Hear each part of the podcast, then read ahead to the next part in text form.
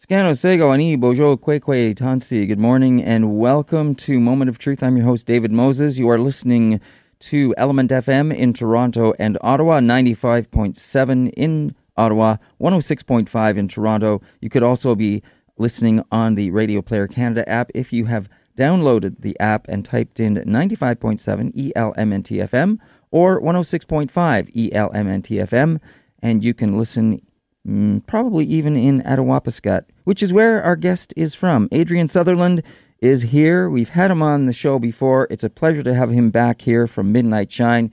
He's got some new stuff to share with us about a new track that's coming out and and another one that's uh, in the can, pardon me, and a new track that is in the can but not yet yet released and we'll talk to him about that. Adrian, pleasure to have you back here on the show. I'm happy to be here. I think last time you were here was, uh, uh, gee, early or late summer, if I'm not mistaken. Yeah, that'd be about right. Because I don't think we were even on the air at that time. I think we pre recorded that show. Yes. So it's great to have you here, and we appreciate you uh, dropping back in. You've been a busy guy. Yeah, things have been busy. Um, it's been a good busy. yes, yes, it has been a good busy. You know, with uh, with Heart of Gold, uh, it's done extremely well. You've gotten a lot of great press about that tune. Yeah, I couldn't uh, expected such a a wonderful response from from that whole song and video. It's just been really, really great for the for the band, and I'm I'm really happy that um, people are enjoying the song and video. Hmm. Um you said you didn't expect it. Were you surprised? I mean, obviously you're pre- pleasantly surprised, but uh, did you ever hear from Neil on the song? Did he ever get or talk to you about it? No, uh, I I haven't heard. We have our team hasn't heard from mm. uh, from Neil personally, but we've been in touch with uh, uh, his publish his mm. publisher quite a bit, and they've been really really supportive uh, since the beginning of everything. Um, yeah, you just you just never know what to expect. I think with with any song that you put out, and in this case, it's covering a, a classic uh, song, and we wanted to stay true to the original song, but also giving it a bit of a midnight shine spin. So we want to be very careful on how we how we did that, and and, and you just like I said, you just never know how people are going to receive it. Um, but in this case, uh, it's been well received. Mm.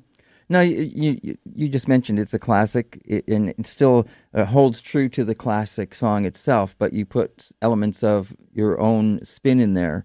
Um, you know, some of the indigenous singing in the background. Um, what else would you would you say you put a spin on it with? Um, we we put in uh, a Cree verse as well. Uh, right. Basically, it's the first yes. verse, same uh, sung as a third verse in Cree, though. Mm-hmm. So that was really interesting, and and how even the Cree language fit right into the melodies and Mm. structure of of all that. It was just it was just like plugging into it. It wasn't wasn't very difficult to actually sing the Right. Cree language o- over the melodies, Yeah. um, which was very very pleasant for for me to do. hmm Yeah. So congratulations on that, uh, by the way. Thank you, thank you. And uh, you were telling me uh, just before we went on the air that uh, with the uh, Juno Cup uh, um, awards that were on and the and Juno Cup game, the hockey game that you were you participated in, you've done that a few times because Yeah. you're an avid skater and hockey player. well, I used to play quite a bit, I- and I Mm. haven't played much in the last probably six, seven years. I definitely haven't competed. Mm. Uh, So what are you saying? You're, you're a little rusty? Is I'm getting getting rusty and starting to slow down now. I, I am more of an upright skater. I don't really bend my legs as much as I used Mm. to, but uh, I'm trying to get uh, be a bit smarter as I get older. Uh, when I'm playing playing hockey, and mo- most most times I'm playing for fun now, Mm. just to get some exercise in and pl- play with uh, even my my son. Um, but it was uh yeah it was my third invite uh, to come out, and I was honored to go and represent the the musicians uh, team, and we went up against the the uh, former pro uh, hockey players, which was uh, which was such a uh, it was a fun game. It was really competitive as usual. Mm. Um, this is the, the, they take this game quite serious, so um, we actually won the game uh, for once. Uh, I am I'm told that there was only one other time that they may have won Mm. in the early uh, in the early years of this this game. Um, so it was uh, it was a real pleasure and and and uh, uh, such excitement for me to be a part of that win. Mm. You know, Adrian, not only for yourself in Midnight Shine, but it's been a big year for other Indigenous artists as well. It seems like there's a lot of uh, Indigenous music uh, coming to the forefront. You know, Jeremy Dutcher, for instance, and, and his, his big win and stuff. Yeah, absolutely. It's interesting. I've been obviously following along as many Indigenous artists as I can, at least the ones that uh, are are really um, you know making ripples in the in the industry and it's it's really nice to see uh, getting the recognition and also some of the spaces that are being opened up and created for Indigenous artists in this industry. And as I mentioned off the top of the show, your community, uh, home community, is Attawapiskat. You, uh, you, you, uh, you're you're a paramedic by by trade, I believe. That you uh, you did some paramedic work up in the community and other places. Um, is that true? Correct. Yeah, I, I worked in uh, in that uh, career for a little over ten years. That was my first career, and uh, I spent a lot of time in in, in, in the coastal communities, mostly in Attawapiskat. But uh, I also spent some time uh, working in other other communities, and also in the west when I was in Alberta for a while. Um, spent some time working there uh, as an EMT uh, in the province of Alberta. So yeah, it was uh, a big part of my life at one time. Mm. Is there anything from that line of work that has transferred over to what you do as a musician? Well, uh, I guess if if I go back to the early earlier days, I know um, there was times when we had downtime, and uh, uh, that's my free time was spent mostly writing music. So I guess I owe a lot of thank you, uh, gratitude to to uh, those years when I when they were spent in EMS. Mm. Um, so you know, some of the songs that made the, the first and second album were written in those years, mm. uh, or ideas from those songs came mm. came from those downtimes uh, as a medic. But also, uh, my last the last five years were spent in management as well. So uh, I got the opportunity to really learn about supervision and management and administration work, which kind of kind of led me down a different path, opened up some more doors for me and, and other other work that I did. But when you look at any whether you're pursuing a music career or a career in business, I think having a strong foundation and in you know organizational skills and, and, and administration skills um, can help you um, in, a, in, a, lot of ways because mm-hmm. you know performing and, and getting on that stage is really only one small part of yeah. all this. Sure, uh, there's so much leading up to that. Yeah, I'm glad you mentioned that because a lot of musicians would not necessarily consider that side of things that it, you do need those skills you do need that background so there you go that's a that's a, a transferable skill i guess that you took over from that and, and brought into your your current uh, existence as a as a musician yeah and um so was was Northern Man one of those songs that you wrote back then? And no, actually, that one wasn't. Uh, it was a song that I wrote back in 2013, um, and the sort of the idea I'd been tossing around at the time was uh, trying to sing about the North mm. and what it what it means to be a Northern resident or a Northern man in particular.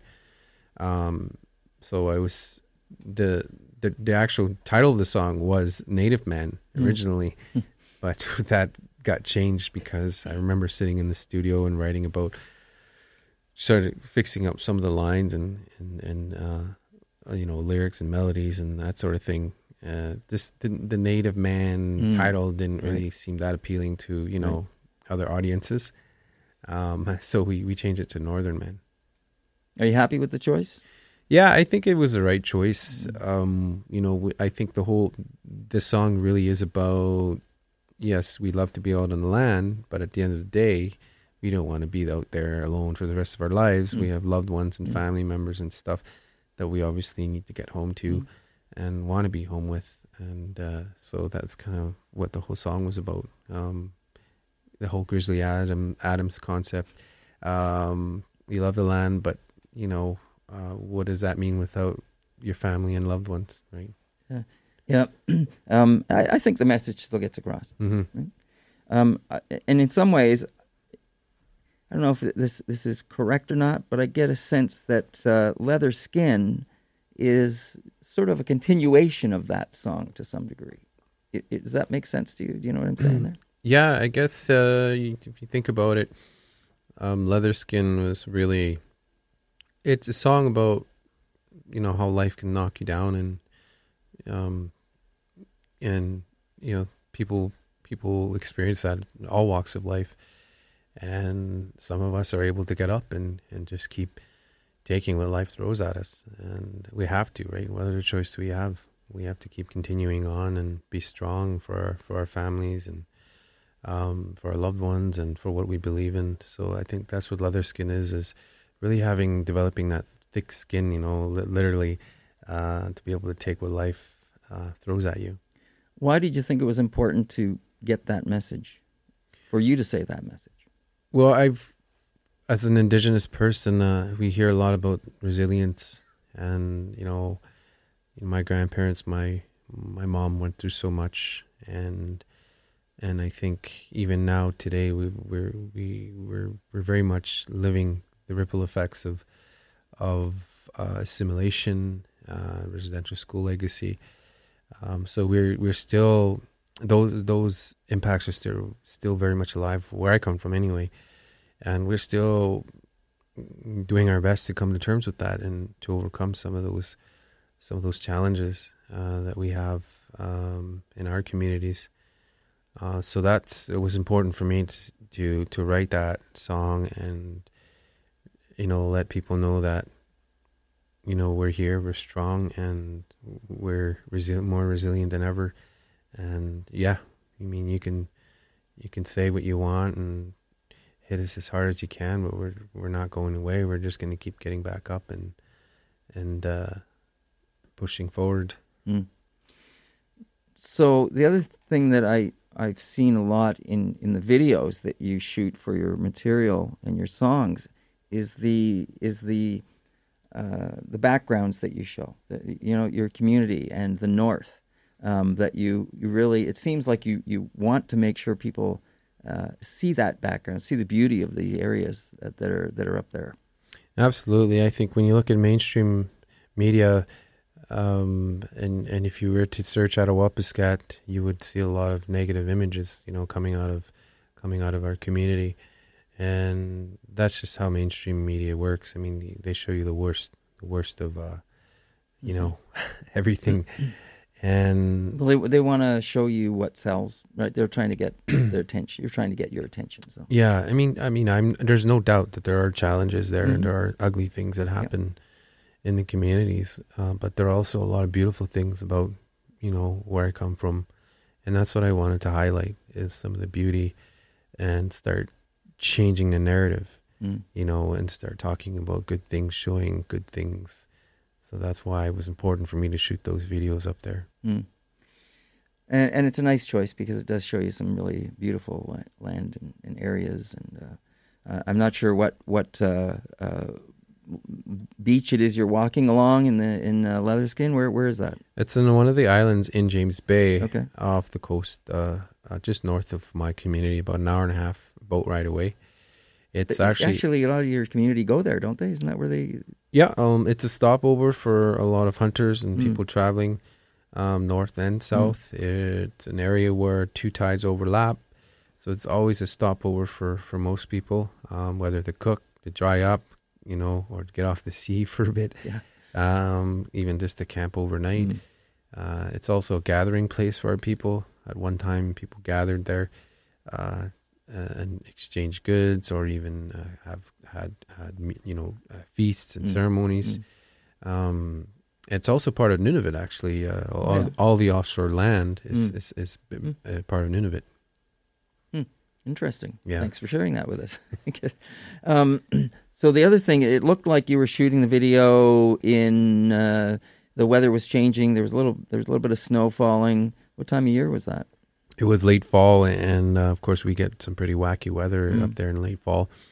Um, I think the one day we, it was really nice, sunny, beautiful, warm Mm. fall day, and the roads were, you know, more more dusty than ever. Of course, so you see some of the shots, and Mm. you can see Mhm. me walking down the road with all Yeah. the dust is being Actually, kicked. they look great. Those shots look great. They, re- they look really cool um, in in the shot, but when you're actually walking through all that dust, it's uh, Yeah, Y- right. yeah, you gotta take a broom and uh, beat all the dust off your clothes sure. after. Yeah. But um, but then the next day we had a big snow dump. Mm. You know, it snowed all night. I guess Mm. we woke up and there was a blanket of snow over everything. Right. So uh, getting over to the island was starting to be uh, a bit of a uh, it was becoming questionable now because weather and then of course timing and then, Mhm. and then we have if we did it we had to shoot over on high tide and then get off the beach Right. Before the tide went out. Mm. So there was all these um, things that we had to uh, Right. sort of work around. Um, so it worked out actually uh, really well because we got to shoot. The second day we were shooting uh, was actually sco- supposed to be in some in my, well, the white coat is Right. like a traditional attire for for uh, a Cree hunter. Um, it's like a pullover parka. Mhm. So you know, I was wearing that, and and and and that's sometimes what I wear out when I'm out on the land. Mhm. Um, so we had the snow scenes for that, which worked out really well. Yeah. And then by lunch, the snow was gone. so we got all those scenes done, and then the snow disappeared, and then uh, off we went to to the islands to Yeah. finish off the shoot.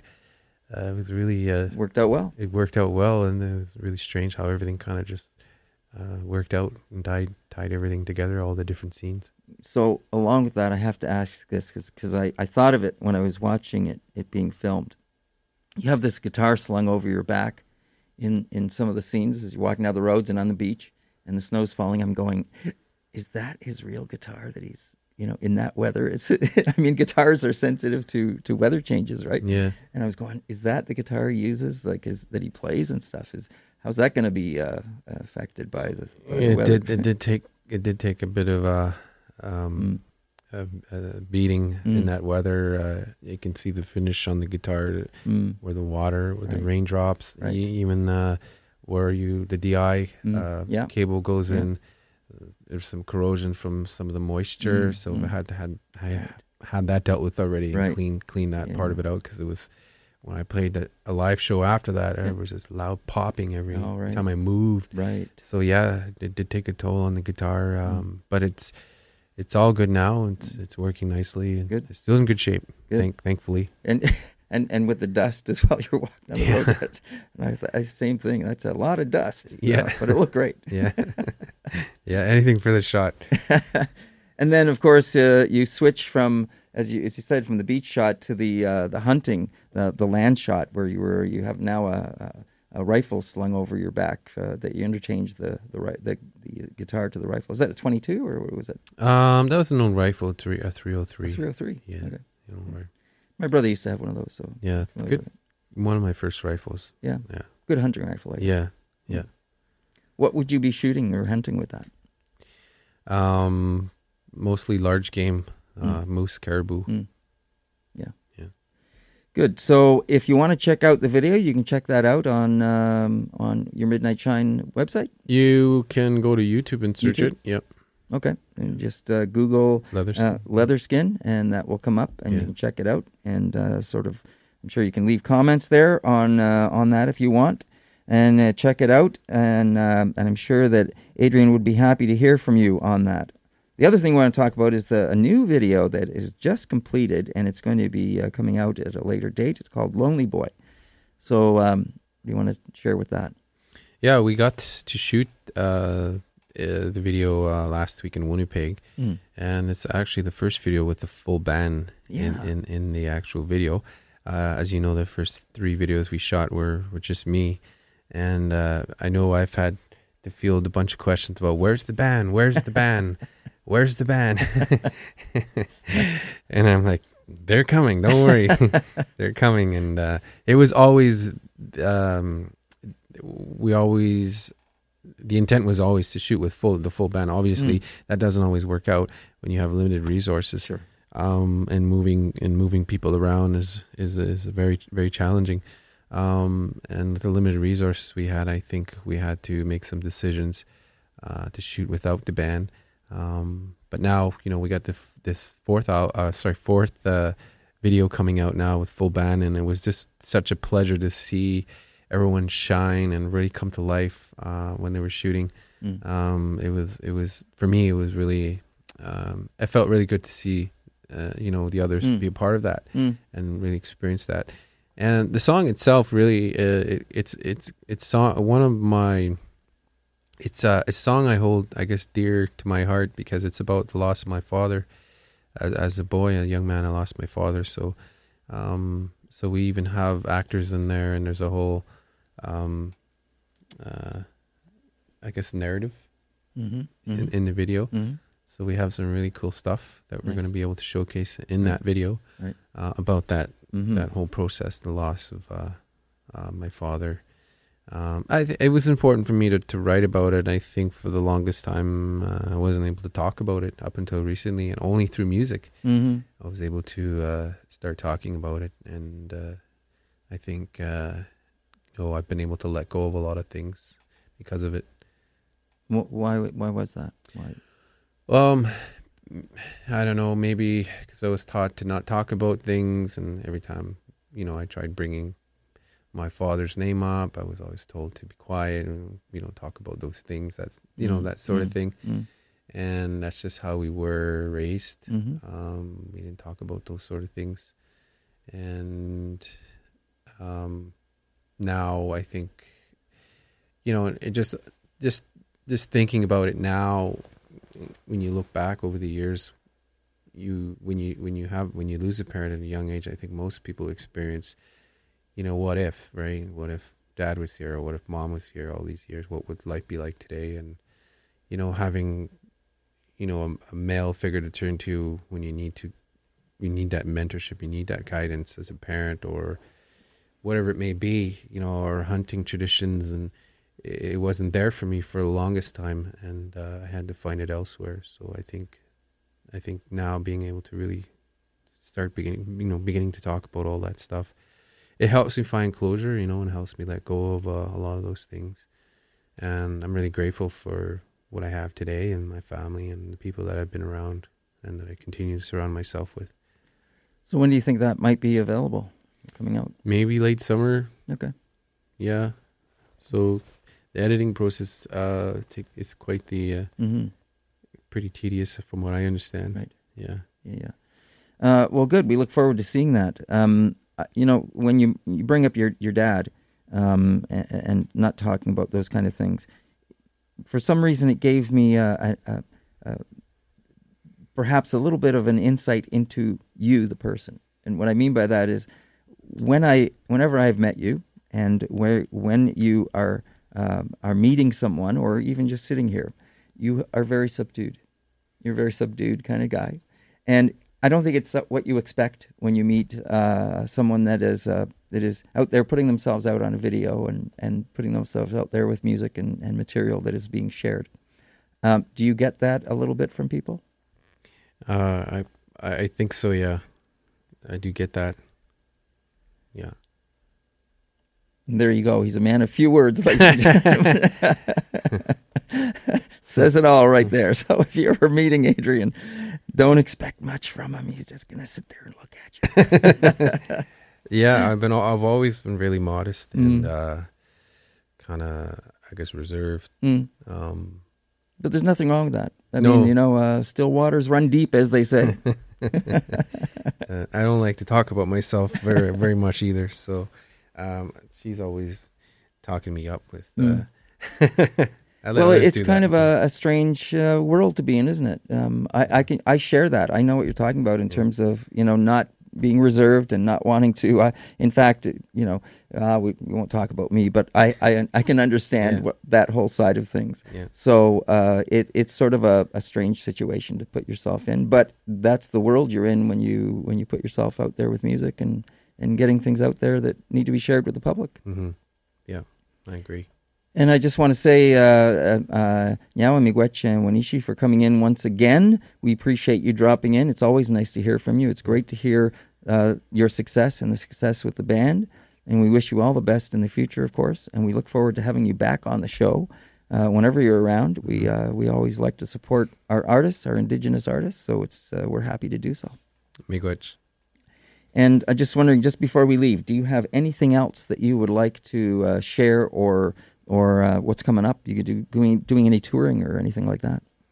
No, not that many shows Okay. this summer, um, but we're we are busy, like gearing up for potentially doing our fourth album Mm-hmm. uh, with Midnight Shine. Um, I'm working on some solo stuff as well.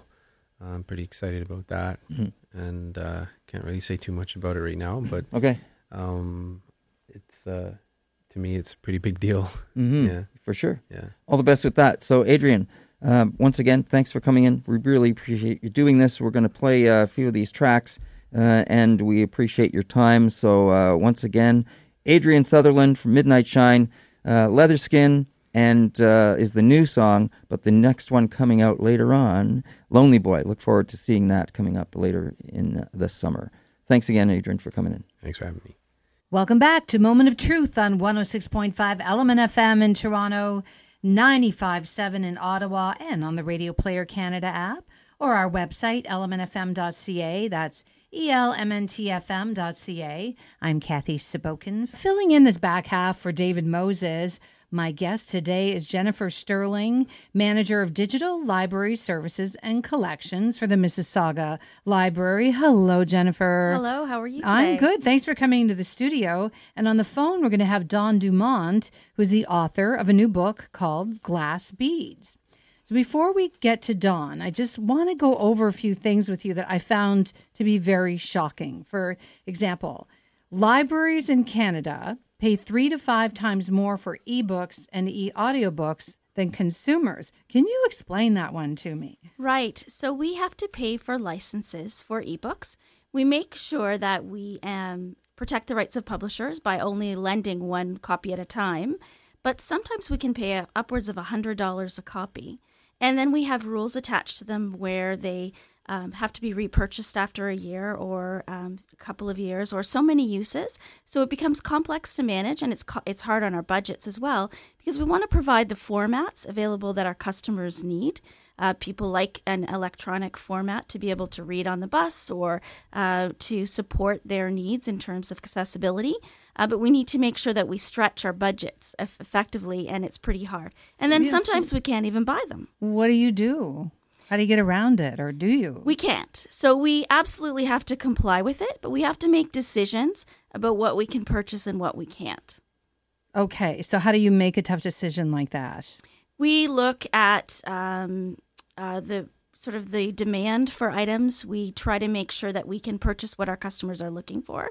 So if it is available in a format, we do that. And sometimes we have to make decisions not to buy other things or not as many copies as we would want. And how many uh, e-books or audiobooks go out as compared to a hard copy book? It is something that is skyrocketing. So, for example, at Mississauga, electronic resources have gone up 500% in the last um, five years. So, it is continually growing 20 to 30% month over month. Um, physical books are flat, so they we st- still continue to loan a lot more. But we think probably by the end of the year, our electronic books will be will circulate more than our heaviest branch. I was talking earlier with someone in in the sta- station. We were talking about this issue, and and he was saying, "Hey, why don't consumers then buy the books and donate them to the libraries?" That's a good idea. But unfortunately, we have to license them for um, within our platforms to allow for that distribution to customers to ensure that we are protecting the rights of the author and the publisher. Um, so we have to buy them under different models. Okay, All right. that's tough. So, what are some choices you've had to make in terms of books that you were allowed to get and books you've had to turn down? So, in a lot of cases, so with um, e audio in the last year, there's been a real problem in terms of not even being able to have the rights for it. So, for example, Justin Trudeau's book, we can't buy in electronic format because it's not licensed for us to buy. Um, so, we've had to make decisions. We, well, sometimes decision is forced on us that we can't buy it, and our customers are frustrated by that. But we've sometimes limited the number of copies, and people would have to wait longer uh, for something that was pricier. Uh, so we try to keep the holds ratio. So when someone requests it, we call that a hold. And if they have to wait, sometimes those waiting times become longer. And sometimes we've had to make a decision not to buy a book because it was too expensive. You know, with all the the availability in terms of ebooks, audiobooks, just in general out there, podcasts, etc. What um, is membership to libraries like? Is it on the rise, decline? So we're finding that we are attracting new users in ev- every day for different types of things. So programming use is going up, our electronic users are going up, and foot traffic is going up because libraries are really reinventing the ways that they work with customers. So we're continuing to find new ways to do that. So our user base continues to grow slowly. All right, so it's not something on the and, and always seems to be on the chopping block. Libraries. Let's. What's with that? I think that there's a an idea that with the internet, you don't need libraries, but it's it's at the absolute opposite. There's so much fake news and information out there. We need to be able to promote lifelong learning and literacy and teach people to find the information they need.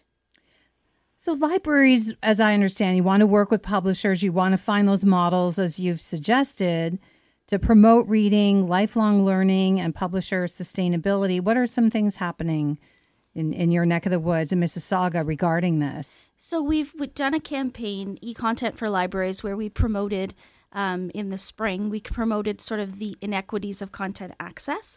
Um, and we've been working with the big five publishers uh, to uh, try and have a conversation with them. The next phase of the campaign, we will get into sort of working through our legislative, um, through our MPs, to try and find a legislative solution to be able to say, uh, to promote equity of access and accessibility for all. So we're in the process right now of uh, finalizing letters to our local MPs. So, Mississauga yesterday and Ottawa as well passed resolutions to ask them to work with us in this area. So, we'll be writing a letter campaign to our local MPs to get the message out and to continue to work for a solution. But as you say, we want to work collaboratively with publishers as well, but we, we know that there needs to be more done. What about Canadian authored materials? Do we, do we need a little more help in this area? Is it getting better? So there are some Canadian author materials that we don't have available, in, including some Indigenous works. Uh, but we are the Canadian publishers work more collaboratively with us than the Big Five. So, for example, the, with this uh, One eRead Canada, we were so grateful that Thistledown Press was able to, for that month of June, offer us a, sort of a flat fee and allow us to download uh, ebooks and e-audio as for as many times as people want, so they could access it without waiting. So it allows us to prove that libraries and, and publishers can work together to the to the good of both and to promote Canadian literature. Well, we're going to take a very short break. And when we come back, we're going to be speaking again with Jennifer Sterling, Manager of Digital Library Services and Collections, Mississauga Library. And Dawn Dumont is going to be on the line, the author of Glass Beads. And we're going to tie all this together, do a little cross promotion, and see what the libraries are doing specifically to help specific authors such as Dawn. You are listening to Moment of Truth on 1065 Element FM in Toronto, 957 in Ottawa.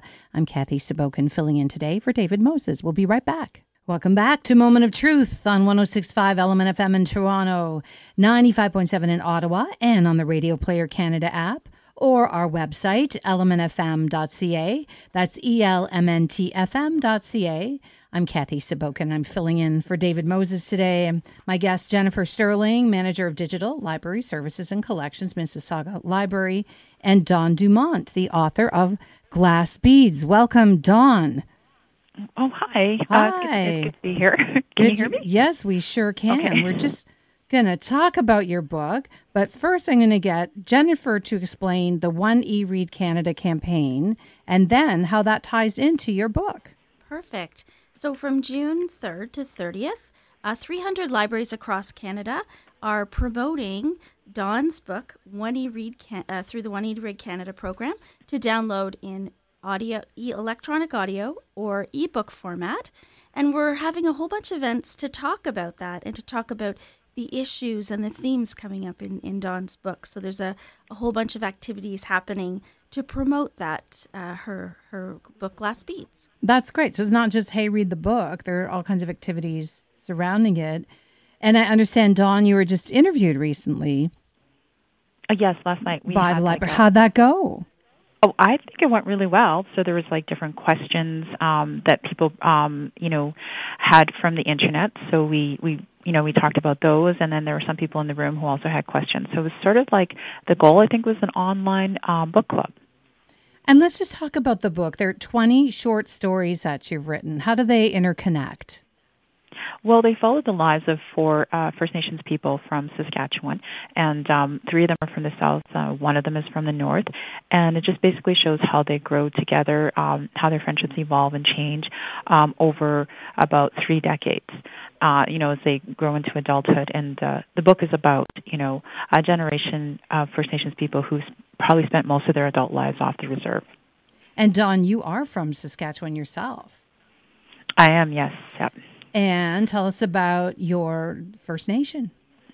Uh, well, I'm from the uh, I'm, from First Nation down south, and uh, it's a really beautiful place. I, I'm really uh, I grew up there, and I go back um, not as often as I'd like, um, but I have lived most of my life uh, in cities, and uh, you know through education and jobs and that kind of thing. But no, I had a really great, uh, really I grew up in a really awesome place. Do the characters in your book do they reflect people you know? Is there some true to life situations in the book? Uh, yeah, there's one um, about uh, the stars, which is about the Starlight Tours, um, and that was based on a, a story that one of my friends had told me, uh, a real experience. Uh, so definitely, there's a bit of that. I mean, what I'm trying to do is also trace what was happening uh, in mainstream society along in the same time frame. So that was definitely something that was happening in Saskatchewan, which resulted in the Neil Stonechild Inquiry. And what was the Neil Stonechild Inquiry? Oh, well, Neil Stonechild was was a young man who was found uh, deceased outside of uh, Saskatchewan, uh, sorry, outside of Saskatoon, and uh, this led to an investigation into uh, his death. And um, there were allegations that young Indigenous men had been left outside the city, you know, to just sort of fend for themselves by the police. And so that inquiry was discussing that problem and uh, and since that inquiry, we have not had, we've not found any more young men um, frozen to death outside of Saskatoon frozen to death. That's that's no one should be frozen to death ever. Mm-hmm. Very sad story. Now I'm just wondering, with the, for example, the one E Read Canada, we, we Dawn talking about her amazing book. Is there more interest in Indigenous books? I think we're absolutely trying to ensure that we keep that communication going. And it's Indigenous Month, it's an important time as always, to continue that conversation. And we really chose glass beads to allow for um, the continue the national conversation that we need to have around reconciliation, Indigenous experience, and the importance of these stories for us to understand and to learn. So, making it freely available in the month of June, we felt was a powerful way to help achieve this goal and was made possible by working with Dawn and uh, Thistledown Press. And tell us about Thistledown Press. So, Thistledown Press is a small independent publisher, and they have um, made this work available for us, and we've been able to negotiate directly with them. So, we're very grateful for that. Okay, that's fantastic. And Dawn is a featured author. And Dawn, you're also a comedian, I understand. Uh, yes, I am. Shows you have range going from comedy into some serious stuff here which is which is great. Well, I think it's pretty normal for a comedian. I mean, I think most of the you know the the good comedians out there, they always try to link the serious with the less serious, like Jon Stewart, Wanda Sykes. Um, you know, they jump into those really serious topics because I mean, you know, they say that uh, you can tell people the truth, but if you don't make them laugh, then they'll kill you. So, and I think that that's something that comedians are perfectly suited for is uh, telling people the truth, but making them laugh at the same time. That is such a great point, and and I think that's why a lot of people watch those shows. I've done that myself many times. I don't feel like watching a regular newscast, so I'll tune in to one of those late night shows, find out what's going on in the news, because of the way it's going to be presented. I can look absolutely. at a serious topic, but laugh about it at the same time.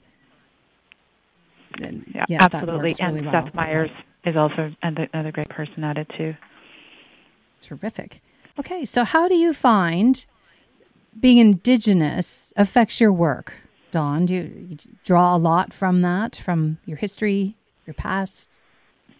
Mm, I just pretty much just write as a person and just uh, whoever I am comes out onto the paper. You know, I never really think like I think I need to write something indigenous.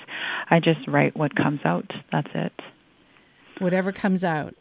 Awesome. Okay. how uh, where are we going with the book next? Is it on tour? Are you going to have more discussions? Yeah, so we're continuing to have discussions with um, other libraries uh, between now and the the 30th. On the 17th at Mississauga, we're going to have an interactive book club discussion with our staff about it and a talk about the characters and what we learned, um, and just to have a, a, to continue the conversation. And there are a lot of these programs going on. There's one going on in Edmonton as well. Uh, so there's lots uh, all across the country to continue the discussion. And Dawn, what are you hoping people will get, readers will get out of the book? Well, um, usually my goal is just that people, you know, uh, enjoy the book. That's pretty much all I, I really want people to do. Um, I have kind of given up on the idea that, you know, my work will ha- will be able to change attitudes. I think the people who read these books already have pretty good attitudes about um, about uh, colonialism and its effect on uh, indigenous peoples. So, uh, but I, I guess maybe just sort of, sort of broaden their understanding. Sounds really, really good. Okay.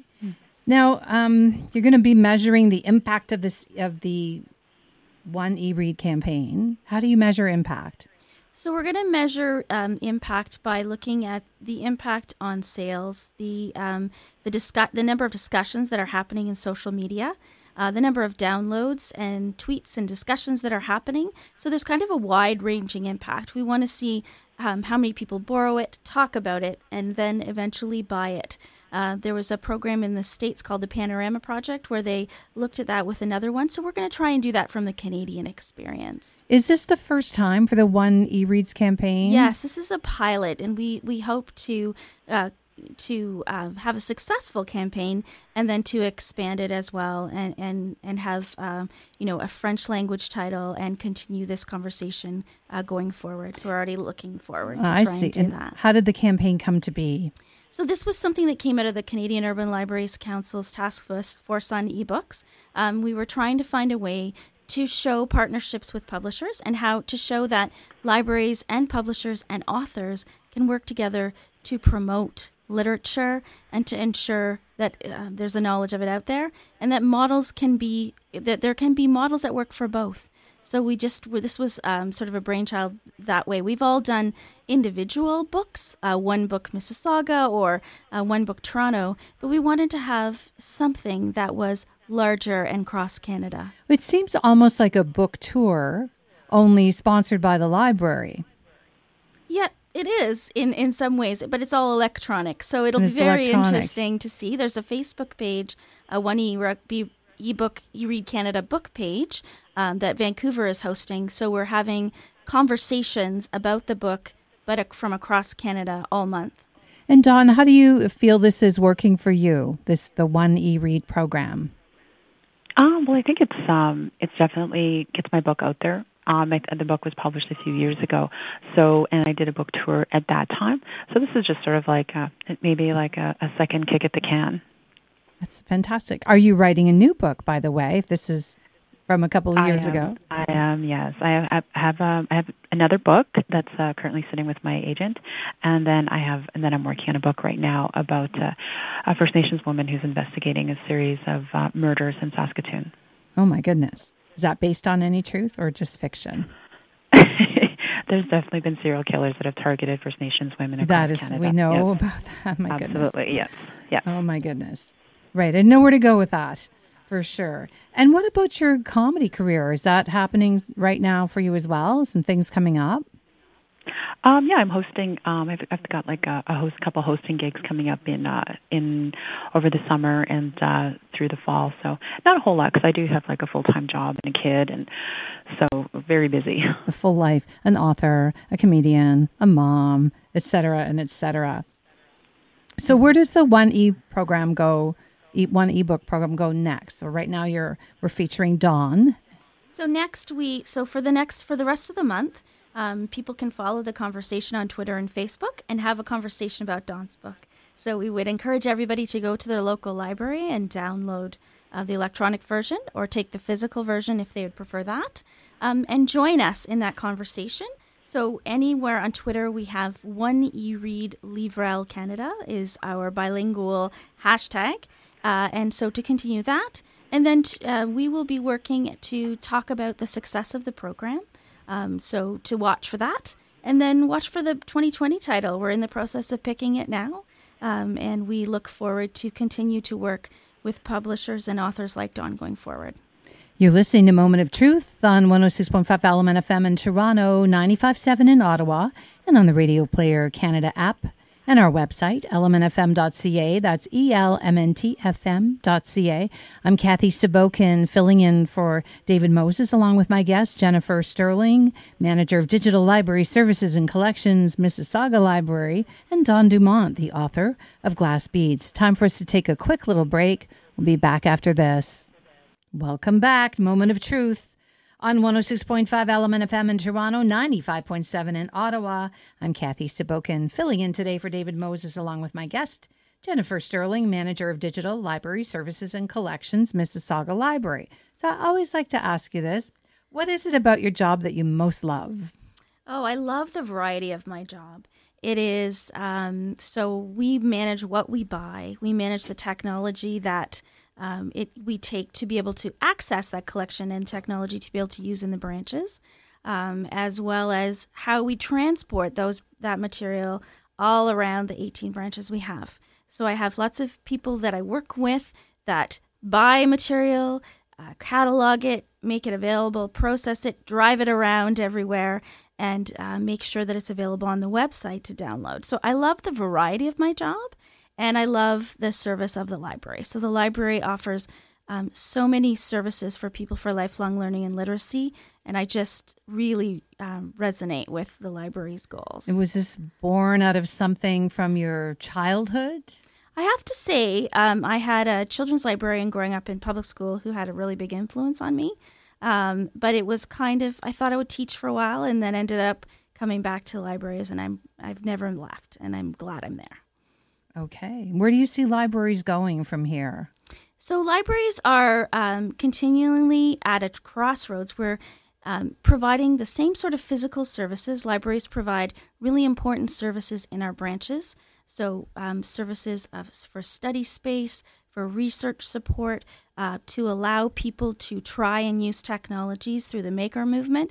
But we're also um, building our virtual branches because people expect to be able to to do whatever they would want to do, to research, to download books, to download movies from home. So we're really building that virtual branch um, to ensure that we provide that level of service that people want. So libraries will continue to look at providing digital literacy um, to try and decrease the digital divide. So we are continually looking at ways to do that. Well, I thank you as for your service as a librarian. I've, I've always loved going into a library. I think it's a wonderful little escape.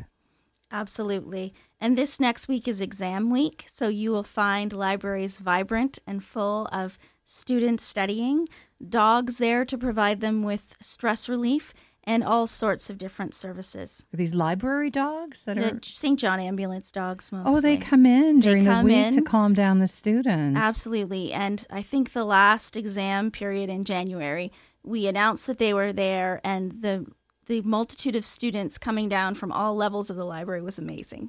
Oh, I want to go to that too. I could use that a little dog calm things down. Absolutely. What a great idea. Well, there's another service the library offers. Had no idea these St. John ambulance dogs.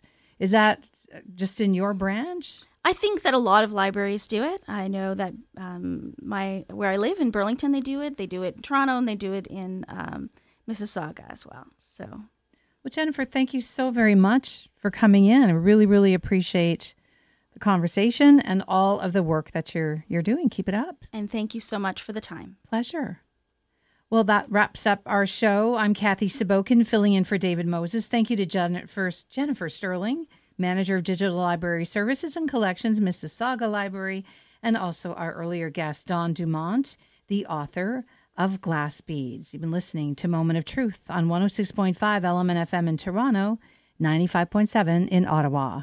This show was brought to you in part by APTN.